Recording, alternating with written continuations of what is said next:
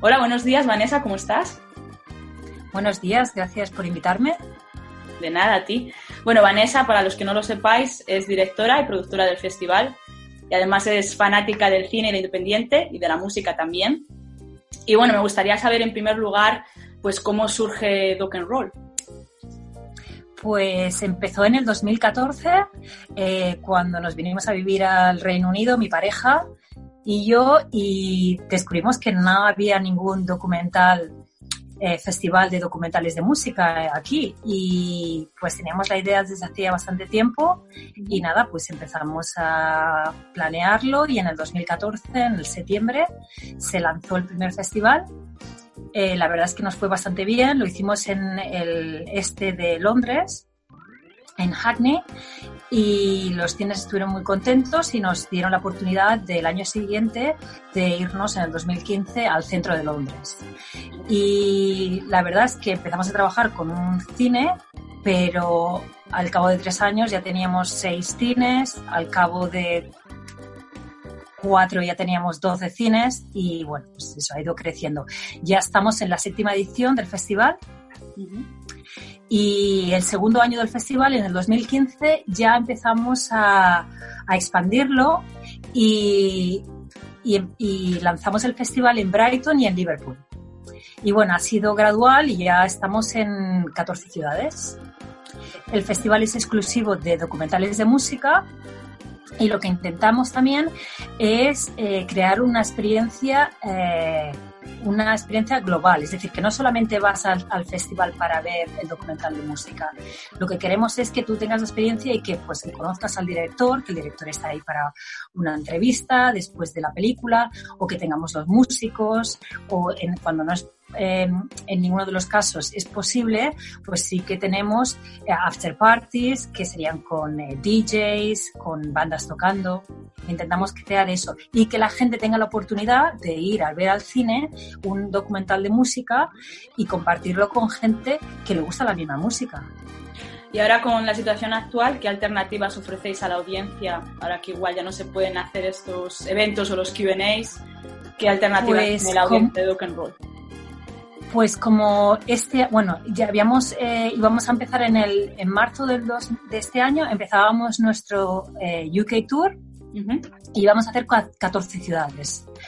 Eh, como se ha tenido que cancelar todo, se han cancelado todos nuestros eventos durante, trabajamos también para muchos festivales de música donde programamos eh, documentales. Todo esto se canceló y bueno, pues ha sido eh, teníamos que crear algo nuevo, algo de estar en contacto con nuestras audiencias. Entonces hemos empezado Doc and Roll TV, que es una plataforma donde la gente puede pagar y ver el documental que quiere. No hace falta que te suscribas ni nada, solamente pagas por lo que ves. Bueno, ¿tienes alguna recomendación dentro de Doc and Roll TV o algún favorito o algo que puedas recomendar a nuestros oyentes? Bueno, a mí me encantan los documentales y la verdad es que hay pocos sobre mujeres. Entonces, a mí el documental de L7, Pretend We Are Dead, eh, Mujeres rockeras. Eh, la verdad es que acabas de ver el documental y quieres montar una banda.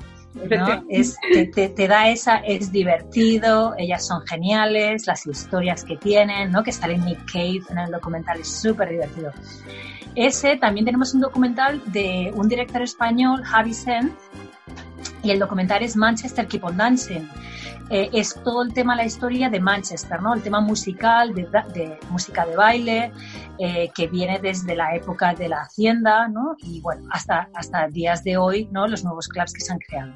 Muy interesante y bueno, no sé, es que también tenemos documentales que no son solamente exclusivos de documentales de música, tenemos documentales también de gente que trabaja con música, por ejemplo, fotógrafos, ¿no? Eh, Jim Marshall, que es el, el fotógrafo de los años 70 que fotografió eh, pues las imágenes más icónicas que hemos visto, como la de eh, Jimi Hendrix quemándose todo el fuego en el escenario pues ese es Jimmy Marshall.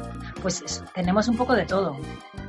Y me puedes decir un poco, bueno, ahora que con la coyuntura actual, eh, ¿cómo tenéis planeado de cara al futuro? ¿Cuándo creéis que podéis reabrir esos eventos? O no sabemos nada, es todo un poco como está todo el mundo, ¿no? No se sabe qué va a pasar, no se sabe cuándo van a abrir, hay cines que dicen que van a abrir en julio, otros que van a abrir en agosto, pero también eso del otro problema es la gente va a ir al cine. Entonces ahora mismo estamos un poco replanteando todo el modelo y bueno, pues a lo mejor pensamos que para el otoño, si no se puede celebrar el festival eh, físicamente, pues a lo mejor tenemos que hacer una parte del festival online.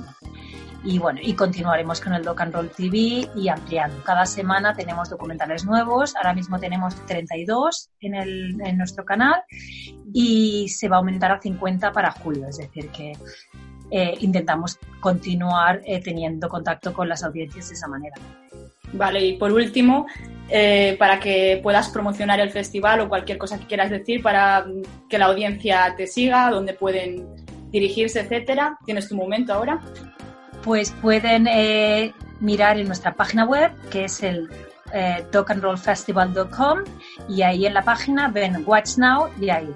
Eh, documentales con la mayoría no tienen subtítulos, son en inglés. Sí que el documental de Javi, como he dicho, eh, Manchester Keyboard Dancing, sí que tiene eh, subtítulos en español.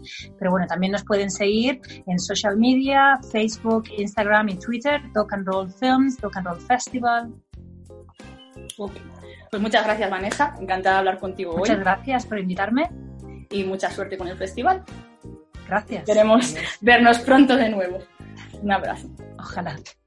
Adiós. Adiós.